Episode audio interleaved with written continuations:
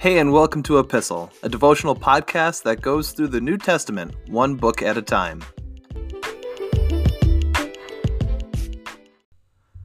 Hey everyone, before we get into the text today, I wanted to give you a quick update here that we are quickly approaching our 100th episode, and that's crazy to think about.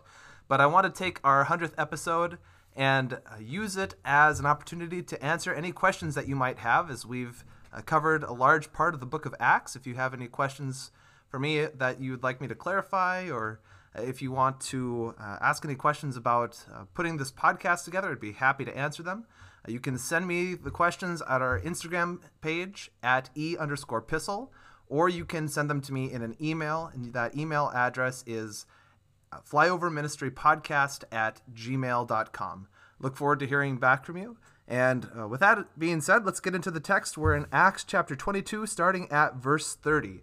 And we're starting here just because of the weird section break. But uh, verse 30 of Acts chapter 22. The next day, the commander ordered the leading priest into the session with the Jewish high council. He wanted to find out what the trouble was all about, so he released Paul to have him stand before them. Gazing intently at the high council, Paul began, Brothers, I have always lived before God with a clear conscience. Instantly, Ananias, the high priest, commanded those close to Paul to slap him on the mouth. But Paul said to him, God will slap you, you corrupt hypocrite. What kind of judge are you to break the law yourself by order me, ordering me struck like that? Those standing near Paul said to him, Do you dare to insult God's high priest? I'm sorry, brothers, I didn't realize he was the high priest, Paul replied. For the scriptures say, You must not speak evil of any of your rulers. Paul realized that some of the members of the high council were Sadducees, and some were Pharisees. So he shouted, Brothers, I am a Pharisee, as were my ancestors, and I am on trial because my hope is in the resurrection of the dead.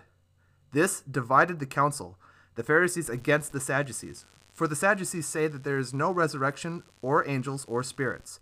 But the Pharisees believe in all of these. So there was a great uproar. Some of the teachers of the religious law, who were Pharisees, jumped up and began to argue forcefully. We see nothing wrong with him, they shouted. Perhaps a spirit or an angel spoke to him. So the conflict grew more violent, and the commander was afraid they would tear Paul apart. So he ordered his soldiers to go and rescue him by force and take him back to the fortress. That night the Lord appeared to Paul and said, Be encouraged, Paul. Just as you have been a witness to me here in Jerusalem, you must preach the good news in Rome as well some encouraging words from Jesus to Paul as we look at this passage. Uh, and you got to really enjoy what Paul does. And I know I say this a lot, but this is just a tremendously hilarious passage in the book of Acts because you really got to enjoy Paul's technique in knowing his audience. The Roman commander really wanted to get to the bottom of this, recognizes that the issue, the argument, and the riot and the mob were taking place amongst the Jewish people. So he ordered the Jewish leaders to assemble, and they did. They want he wants them to explain what their issue is with this man.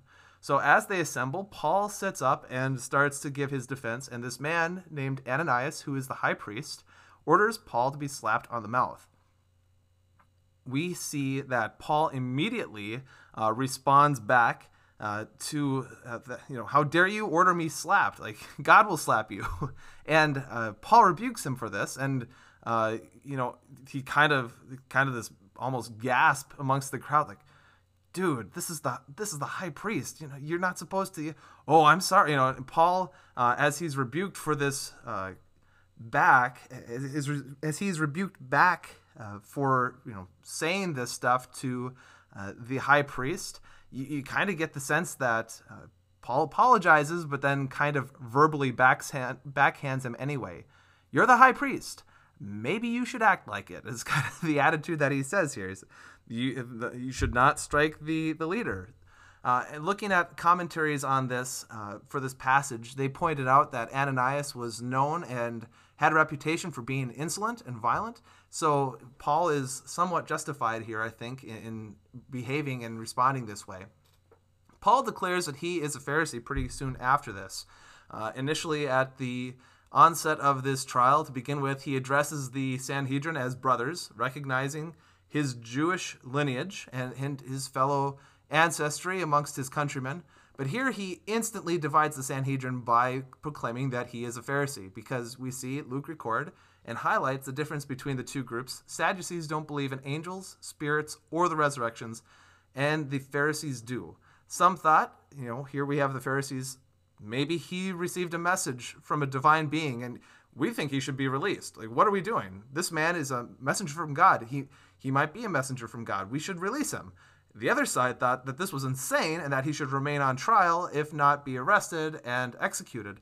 And all the while, you can imagine Paul just sitting back and watching the fireworks of this perfect storm that he's created, you know, just kind of watching the room tear itself apart. And it gets so violent that the Romans have to step in and save Paul again, and they bring him back to the fortress. And here you have the words uh, from Jesus again that Paul will go to Rome and make a defense. Just as he did in Jerusalem, so he will do in Rome. So you see, Paul ultimately getting his desire, going to Rome, maybe not in the manner in which he was hoping, but still, he's going to Rome nonetheless. So, our takeaway point that we're going to discuss here is what is it about the gospel that makes people empowered to make bold statements?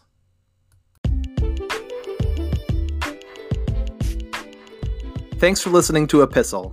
You can find, follow, and give feedback on our Instagram page at e underscore epistle.